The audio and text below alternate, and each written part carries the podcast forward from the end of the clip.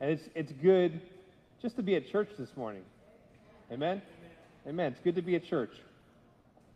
How many of you uh, woke up with excitement to be in the house of the Lord today? Amen. Come on. Yeah. Amen. Okay, we're talking about, if you're new or uh, you've been in and out, we're talking about being kingdom pioneers, and there's a whole bunch of backstory to that. You can go back and listen at your own leisure if you feel led. Uh, but we are talking about being kingdom pioneers. And today, I want to talk about being led by love, not fear. Okay? Today, we're going to talk about being led by love, not by fear. You're a kingdom pioneer. You've been commissioned by Jesus to build his kingdom on the earth. Wherever you go, it's your mission field. You day, every day when you wake up, you have a mission field. It's wherever God leads you on a day to day basis. You are called to build the kingdom in those places. In order to do that, you must be led by love, not by fear. Okay? Really important that you understand this today because until you learn to be led by love, you will always be stuck by what you're afraid of. Okay? So go to Revelation chapter 1, verses 1 through 19.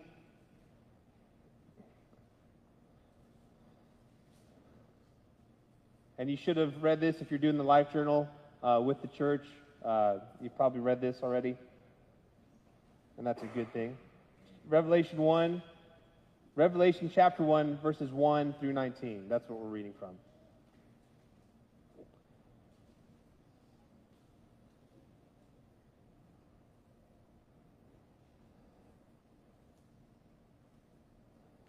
I, John, am your brother and your partner in the suffering in God's kingdom and in his patient endurance to which Jesus calls us. I was exiled to the island of Patmos for my preaching the word of God and for my testimony about Jesus. Verse 10. I actually started in verse 9. I'm sorry. It was the Lord's day, and I was worshiping in the Spirit. Suddenly, I heard behind me a loud voice like that of a trumpet blast. Verse 11. It said, Write in a book everything you see and send it to the seven churches in the cities of Ephesus, Smyrna, Pergamum, Thyatira, Sardis, Philadelphia, and Laodicea. Verse 12 When I turned to see who was speaking to me, I saw seven gold lampstands, and standing in the middle of the lampstands was someone like the Son of Man. He was wearing a long robe with a gold sash across his chest. His head and his hair were white like wool, as white as snow, and his eyes were like flames of fire. Verse 15 His feet were like polished bronze refined in a furnace, and his voice thundered like mighty ocean waves. He held seven stars in his right hand, and a sharp two edged sword came from his mouth. His face was like the sun in all of its brilliance. When I saw him, I fell at his feet as if I were dead, but he laid his right hand on me and said, Don't be afraid. I am the first and the last. I'm the living one. I died, but look, I am alive forever and ever and I hold the keys of death and the grave. Amen. Thank you, Lord, for your word. Thank you, Jesus, for the written scripture, the Holy Spirit inspired living word of God. We thank you, Jesus. Father, we ask that you would fasten it to our hearts this morning. God, that you would refine us, that you would grow us, that you would transform us through your living word. Lord, we ask in the name of Jesus that my mouth would only speak your truth and that our hearts would receive it and birth in us something that only you could birth. Amen. Okay, how many of you have ever read the book of Revelation and just been totally intimidated? Uh, don't even raise your hand. It's all of us. Don't lie to me. Come on. Every time you read the book of Revelation, you're like, oh no, this, you know, like the, the, the, the locust with the people faces and, uh, you know, all the, the terrors. What are we going to do? It's kind of an intimidating book to read, isn't it? It is. It really is. It's a book where you read it, you could easily slip into fear. You could easily slip into a place of just wanting to check out and resign. It's not like light reading before bedtime. it's not. How many of you know that when God revealed this to John, he knew that? He did. He knew that. He knew that people were going to like misread and, and misinterpret the book of Revelation for 2,000 years. He knew that. He knew that people were going to try to predict the day the Lord was going to come or try to use the book of Revelation and compare it to the, the news and all the different things going on. He knew that that was going to happen. And there's this great image here in the scripture where John is about to receive this prophetic revelation and he is gripped with fear, just like you and I get gripped with fear sometimes when we read about all this crazy stuff. And it says he's so afraid he falls to the ground like he's dead. He gets stuck where he is, doesn't he? In his fear. See, God has something he wants to show him that's going to move him into what God's doing, but he gets stuck in his fear. And then it says that Jesus reveals himself, puts his right hand on his shoulder, and says, What? Do not be afraid. So simple. But it's so profound. See, we can't walk into what God wants to do in our lives unless we learn to overcome the fear that's trying to keep us stuck where we are. See, it's okay to be afraid that God is almighty and that we're just alrighty. It's okay. It's okay to not really understand it all, to be confused, to just like, man, he can do whatever he wants at all time, and there's so many chaotic things going on around us. Where's God? It's okay to be intimidated. But at the same time, we have to submit that fear to the testimony of who Jesus is. And that's the picture we see here. There's this amazing revelation that's going to redefine humanity, that's about to be released through John. He becomes terrified, but Jesus says, No, no, no, focus on me. It's a great way to read the book of Revelation, Revelations. Just focus on Jesus. That's it. Isn't that the truth? Focus on Jesus. So, we have to learn to submit our fear to the sovereignty of who Jesus is. I want to tell you something. Every person in here deals with fear at some level. Everybody. You might be better at faking it than the person next to you, but every person in here deals with human sexuality in a broken way. Every person in here deals with fear in a broken way. Every person in here deals with their humanity. Okay? The point is not that you deal with it, the point is that you submit it to Jesus and that you refocus yourself on who he is. It's true. See, the world would like you to be gripped and to respond based on what you're afraid of. And that's a very human reaction. But you weren't made for humanity, you were made for divinity. So you have to learn to take that fear, that very real emotion that's inside of you, and submit it to the glory of who He is in your life. The point is not to is, is isn't trying to not be afraid. That's not courage. Courage is taking the fear that you're dealing with and submitting it to something that's much greater. Okay? So the beginning of overcoming fear is dealing with the fact that, yeah, there are things to be afraid of. There are things in your life that you can't control. There are things that are overwhelming. There are things that don't make sense. And that's very real, but they have to be submitted into who into the, the reality that Jesus is much greater than that which you're afraid of. Amen? Amen. Okay, so we have to make this practice in our lives. When we feel afraid, when we feel fear, we take that fear and we gaze upon the beauty of who, who God is. You will always be stuck by what you see when you're led by fear. Okay? You can't pioneer the kingdom if you only respond to what you see. That's a fear based way of living.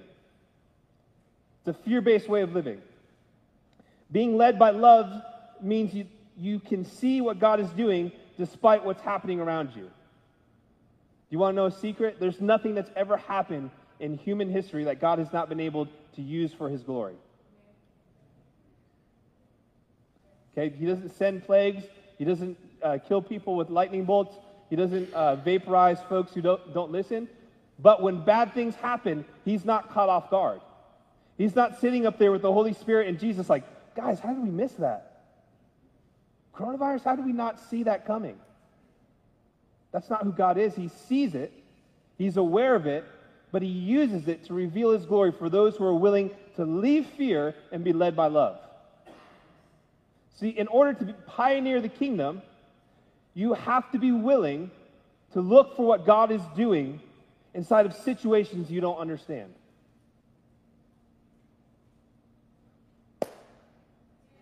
Amen? Good. Amen. Fear is the enemy's megaphone. It brings attention to things that we're not supposed to be dealing with. You want to know something? You're not made to care for yourself. You're meant to be cared for by a loving Father. Fear actually pulls you away from that relationship where you allow yourself to be submitted to God's care and commands you to care for yourself. Self preservation is a result of not understanding, of being afraid, of not trusting that there's something bigger to, to take care of you. Amen? In order for you to go where God has planned for you to go, you have to learn to be led by love. The strategy of the enemy is, is for people to be stuck being led by fear.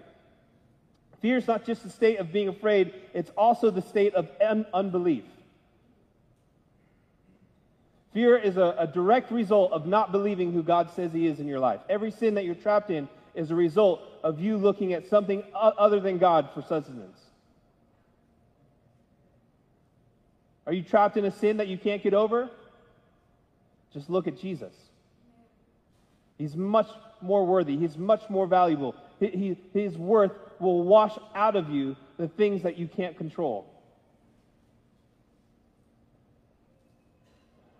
Walking in fear always leads to walking in rebellion, to worship the God of self. Fear causes us to move from looking at God to looking at self. Again, you're not made to care for yourself, you're made to be cared for by a loving Father. You're not your body, your being, who you are, was not made to carry fear. You want, you want to know that? It's the truth. It's scientifically proven that fear has a negative effect on your life. Like, not just the things that, like the scary stuff at night, but the fear of being abandoned. The fear of not being liked by other people. The fear of not fitting in. The fear of not getting what you think you need. All of that stuff actually has a negative effect on your life. It's scientifically proven that fear can weaken your immune system. Walking in prolonged seasons of fear can actually weaken your immune system. That's remarkable, right? I think so. It can damage your cardiovascular system. It cause gastrointestinal problems. It can cause damage to your memory. PTSD victims. That's, that's fear unmanaged. Does it make anybody, I'm not like, if you deal with that, I'm not saying you're less than, I'm saying fear can, be can cause these results. Fear can impair the formation of long term memories and cause damage to certain parts of the brain. This can make it difficult to regulate fear and leave a person anxious most of the time. It's true. To someone in, in, chronic fear, the world looks scary, and their memories confirm the fear that they can't control. Fear can, can mess with your brain processing and the reactivity of your brain. Fear can interrupt the processes in our brain that allow us to regulate our emotions. So if you have a problem managing your emotions, it could be tied to something that you can't control a fear.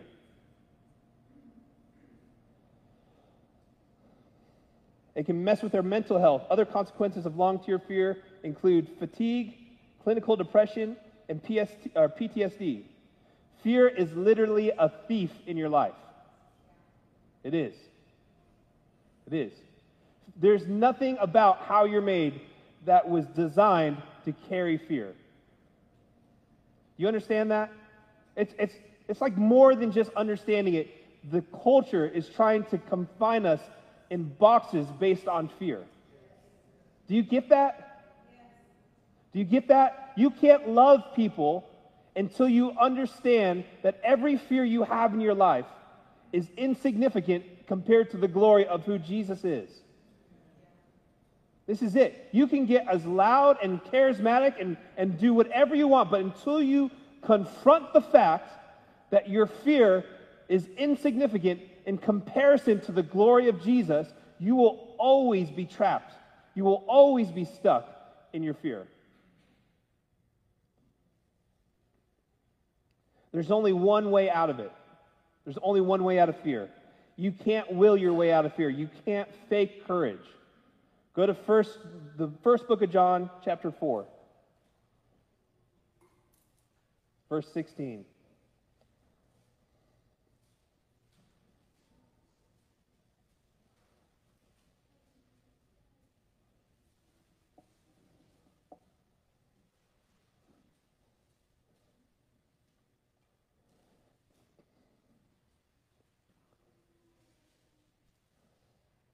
Verse 16 God is love, and all who live in love live in God, and God lives in them.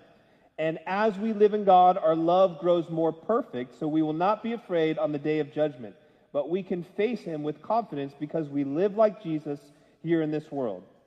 Such love has no fear, because perfect love expels all fear. If we're afraid, it is for fear of punishment, and this shows that we have not fully experienced his perfect love.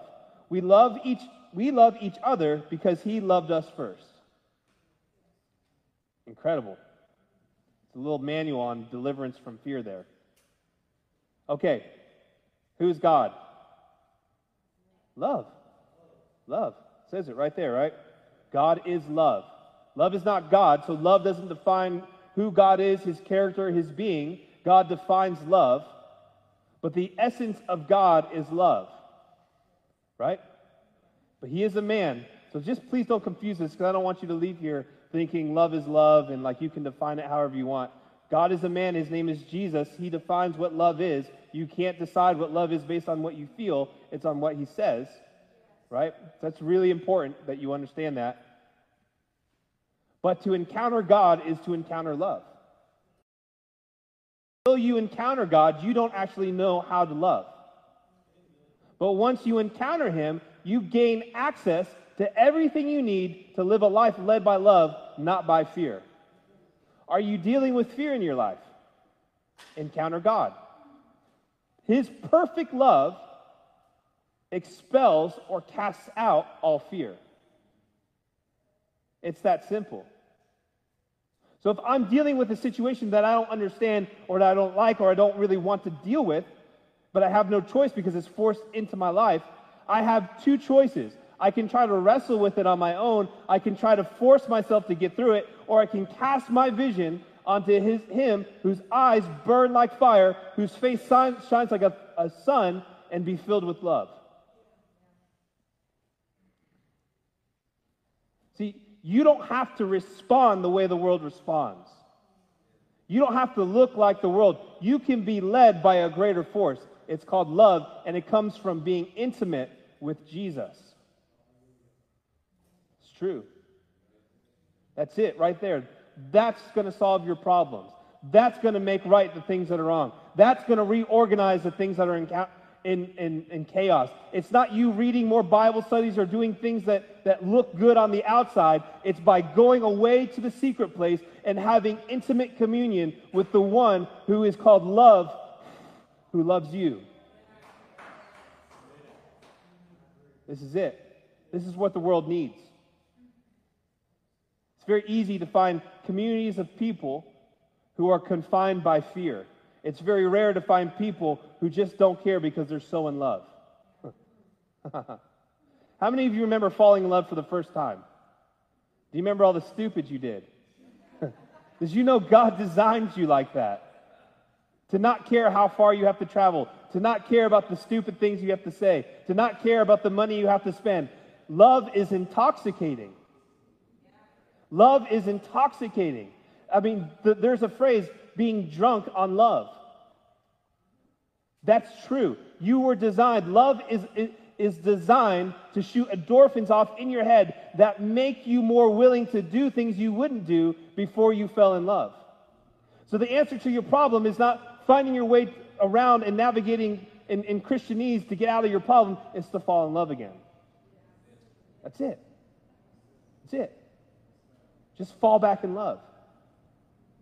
Whatever caused you to go cold, repent. It's no big deal. Get over it because Jesus already has. Quit taking the things to him that he's already forgiven you for. Go back to him, Man, you are the lover of my soul. You are glorious. You are beautiful. Your face does shine like a thousand suns. And let yourself fall in love again. See, pioneers for the kingdom are led by love.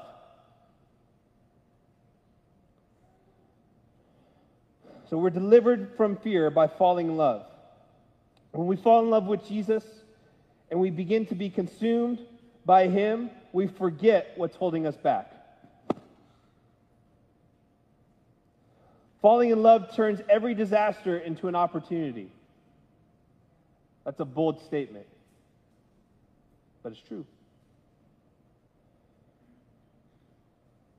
When you're in love, you're not looking for results, you're just concerned with being obedient to the one who you love. Being in love causes sacrifice to flow naturally from your life. Does. Being concerned is important. It really is. It's, it's good to like think rationally and be wise because again, God gave us that, that, that ability. But the first thing is to be concerned with the one who you love. You were made to walk in love. There's been studies done on uh, married couples who have long lasting, loving relationships, right? And they've done studies on this, and they've found that people, particularly those that are in long, committed relationships, have better health outcomes, right? So if you're not in a long term, loving relationship, you're more likely to die a couple years quicker. That's probably, you probably want that if the marriage is that bad. Just get me out of here, Lord. No, I'm just kidding. we'll have marriage counseling right after this. but love, particularly love that develops in a committed relationship, can have a positive impact on your overall health. A few of these benefits include the de- decreased risk of heart disease, lower blood pressure, a better immune system, faster recovery from illnesses. That's crazy. A longer lifespan. So you live longer because you have something to live for. There are a lot of studies that prove that love has long term health benefits on your life.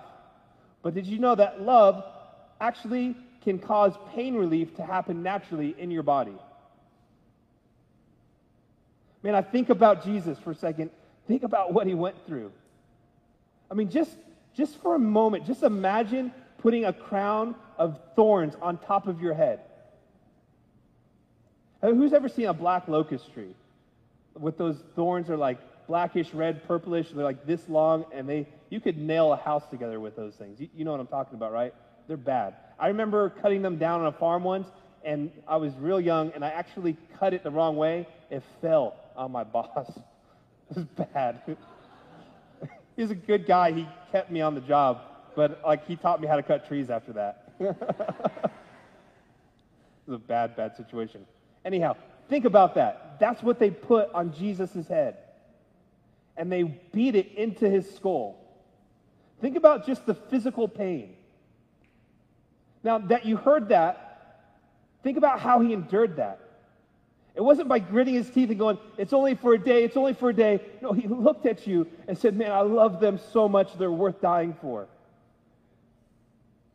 You know, when they nailed his body to the cross, they, they put physical nails through his hands. And he just didn't like grab on the nails and think, oh, I can't wait till this is over. He looked at you, he saw who you were, and said, This is so worth doing this for. See, the pain became less because the love grew stronger the same in your life. You've got things that you're called to. There's things that you're made for. There's a divine purpose for your life to build the kingdom in a unique way that only God could ordain in your life. But you're never going to get there by just gritting your teeth and moving forward. You need to be baptized again in the love of who God is and the glory of Jesus. This is your life. This is what you were made for. This is what all eternity will look like. You better get used to it now because if you're uncomfortable with falling in love with Jesus here, you're going to have a hard time up there.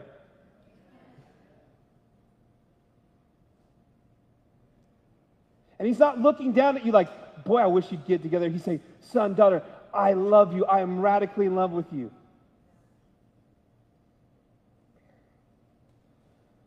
So let me ask you a question today, honestly. Just you don't have to answer this right now, but are you being led by fear or are you being led by love?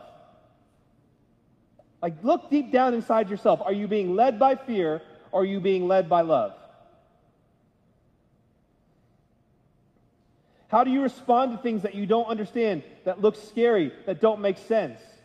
Do you gaze upon the one who loves you, or do you look inward to try to find a response that'll get you out of the sticky situation?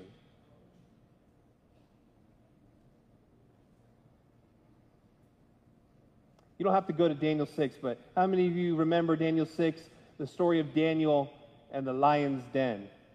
It's good, good story. Classic Bible story should read your kids the story tonight. It's good. So Daniel, uh, little Hebrew guy, gets promoted in Babylon, where his nation is exiled, to one of the highest uh, officials in all of the, the land. And it makes all the corrupt, uh, godless other officials jealous. So they're like, man, we can't have this. So they begin to, to look for ways to, to get him taken out of his position. And what do you know? They can't find any because Daniel really is just a righteous guy. And when you live in righteousness, you live in favor. You want to get promoted? You don't have to look good in front of your boss. You have to look good in front of the Father. He'll take care of it. It's true. So, uh, Daniel, he, he takes care of himself. He, he loves God. He, he devotes himself to God. He gets promoted way quicker than anybody else because God has made him a light in dark places and it makes them jealous. So they start looking, they can't find anything wrong with him, and they decide the only way we're going to get this feller out is if we persecute him for what he believes.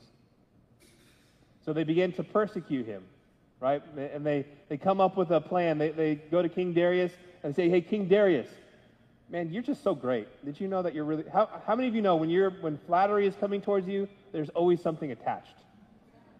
They get the king to write a law that says, nobody should be able to worship any god other than you for the next 30 days. And King Darius is like, oh, gee, you really think so? Okay, let's write that law. Puts the law into motion, and then the next thing that the, the bad guys do is they follow Daniel home to watch him pray to his God three times a day. And they go back to the king, they're like, hey, king, I know you really like this guy Daniel, but you're going to hate this. He prays to somebody else other than you. And the king's like, oh, gee, maybe we can make an exception. And they go, well, that would be fine, other than you're the king and you made an official decree. We can't go back on this, or you're not going to look like a king anymore. So the king goes, ah, okay, fine. We'll throw him into a den of lions, because that seems reasonable. So they take him to a den of lions, they throw him in there, and they cover it up with a stone, it says, right? Remember, the picture here is, is Jesus, right? Jesus was unfairly thrown into a land of uh, uh, the, the devourer's den because of who he was. So the king goes to bed that night because he's so upset he can't do his normal routine of drunkenness and concubines, and he's consumed with the idea that he just threw away his best official because he worshiped somebody else other than him. So the next morning he goes out there, and this is what he says. This is in Daniel 6.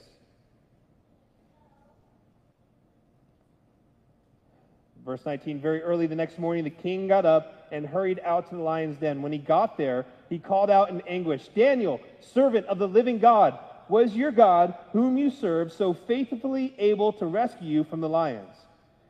Verse 21 Daniel answered, Long live the king. My God sent his angel to shut the lions' mouths so that they would not hurt me, for I have been found innocent in his sight, and I have not wronged you, your majesty. Okay, so he throws him in there. He goes and he checks on him, and he says, Hey, is your God who you say he is? And Daniel responds, Oh, yeah, totally. Amen. It's a good thing. But then he says this For I have been found innocent in your sight, and I have not wronged you, your majesty, innocent in his sight, in God's sight, not the king's sight. So what is Daniel saying? I was never really worried about what you thought, anyways. The only thing I cared about was that I was pure before the one I love. This is it right here. Daniel gets thrown in the den. undeserved. He probably could have went on Facebook and post about it and found a link to be like 10 reasons why King Darius is evil. Click here, and then you can hate him too. Or he could have got like a, a petition or a bunch of people to like gather up and formed a new party called the Daniel Party, and they would have, you know, done some really great work, I'm sure. He gets thrown into a, a lion's den, and his priority is to make sure that he's righteous before the one he loves. Okay, it gets better. After that, he takes Daniel out of the lion's den, King Darius, and he throws the evil guys into the lion's den, which is kind of cool because it says the lions ripped them apart before they even touched the ground. I don't even, like, how does that work? Physics. they jumped up and, ah. Then, King, verse 25, then King Darius sent this message to the people of every race, nation, and language throughout the world Peace and prosperity to you. I decree that everyone throughout my kingdom should tremble with fear before the God of Daniel. For he is the living God, and he will endure forever. His kingdom will never be destroyed, and his rule will never end. He rescues and saves people. He performs miracles, signs, and wonders. In the heavens and earth, he has rescued Daniel from the power of the lions. So, what happened? Because one man loved God more than the fear that was around him, a godless pagan king brought revival to a lost nation. See, people who are led by love change nations. People who are consumed by the one who gave them life bring revival. You want us to bring revival to the places you have been called? Shut up and just love God. Seriously. Quit telling me about how evil everybody else is. I know, I can see it. I have Facebook. I get on the news. Just love God. Go be secret with Him in love and allow that to manifest through you.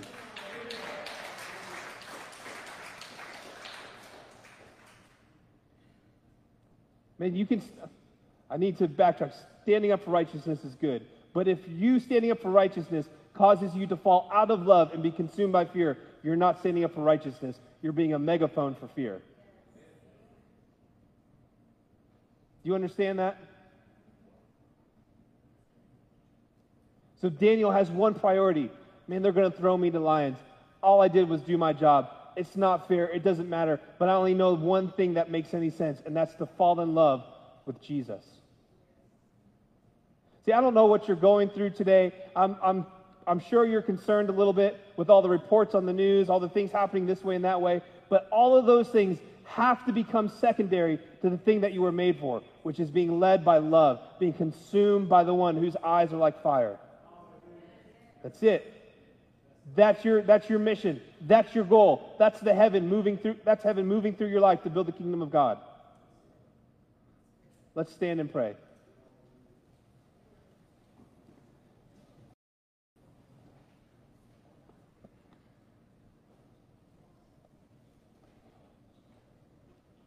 Lord, I thank you that you deliver us from fear with encounters of your love. So, Lord, I ask now that as we stand here, God, that any place of fear that has been established by the enemy, Lord, that you would see that place, that you would put your finger on it, and that you would bring love to saturate us. In the name of Jesus, we cast all fear out of this place right now. In the name of Jesus. Father, and we lock eyes with you today. We won't look to the left. We won't look to the right. We lock eyes with you and say, Lord, you are more beautiful and you are more worthy than every fear we've gave harbor to in our life. We break that agreement right now with fear in the name of Jesus and we shake it from ourselves. And Father, we lock eyes with you. So today, if you're here and you're dealing with fear that you just don't understand, I want you to just place your eyes on Him. I want you to see Him. This is where you begin being effective for the kingdom of God, is falling in love with Him. Thank you, Jesus. Thank you, Father. Thank you, Lord. Lord, we thank you that you created us to walk in love, to be led by love. And we pray all these things in your mighty name. The altar is open. If you need prayer for anything, please come up. We're just going to worship the Lord for a bit. And if you got to go, that's fine too. God bless you.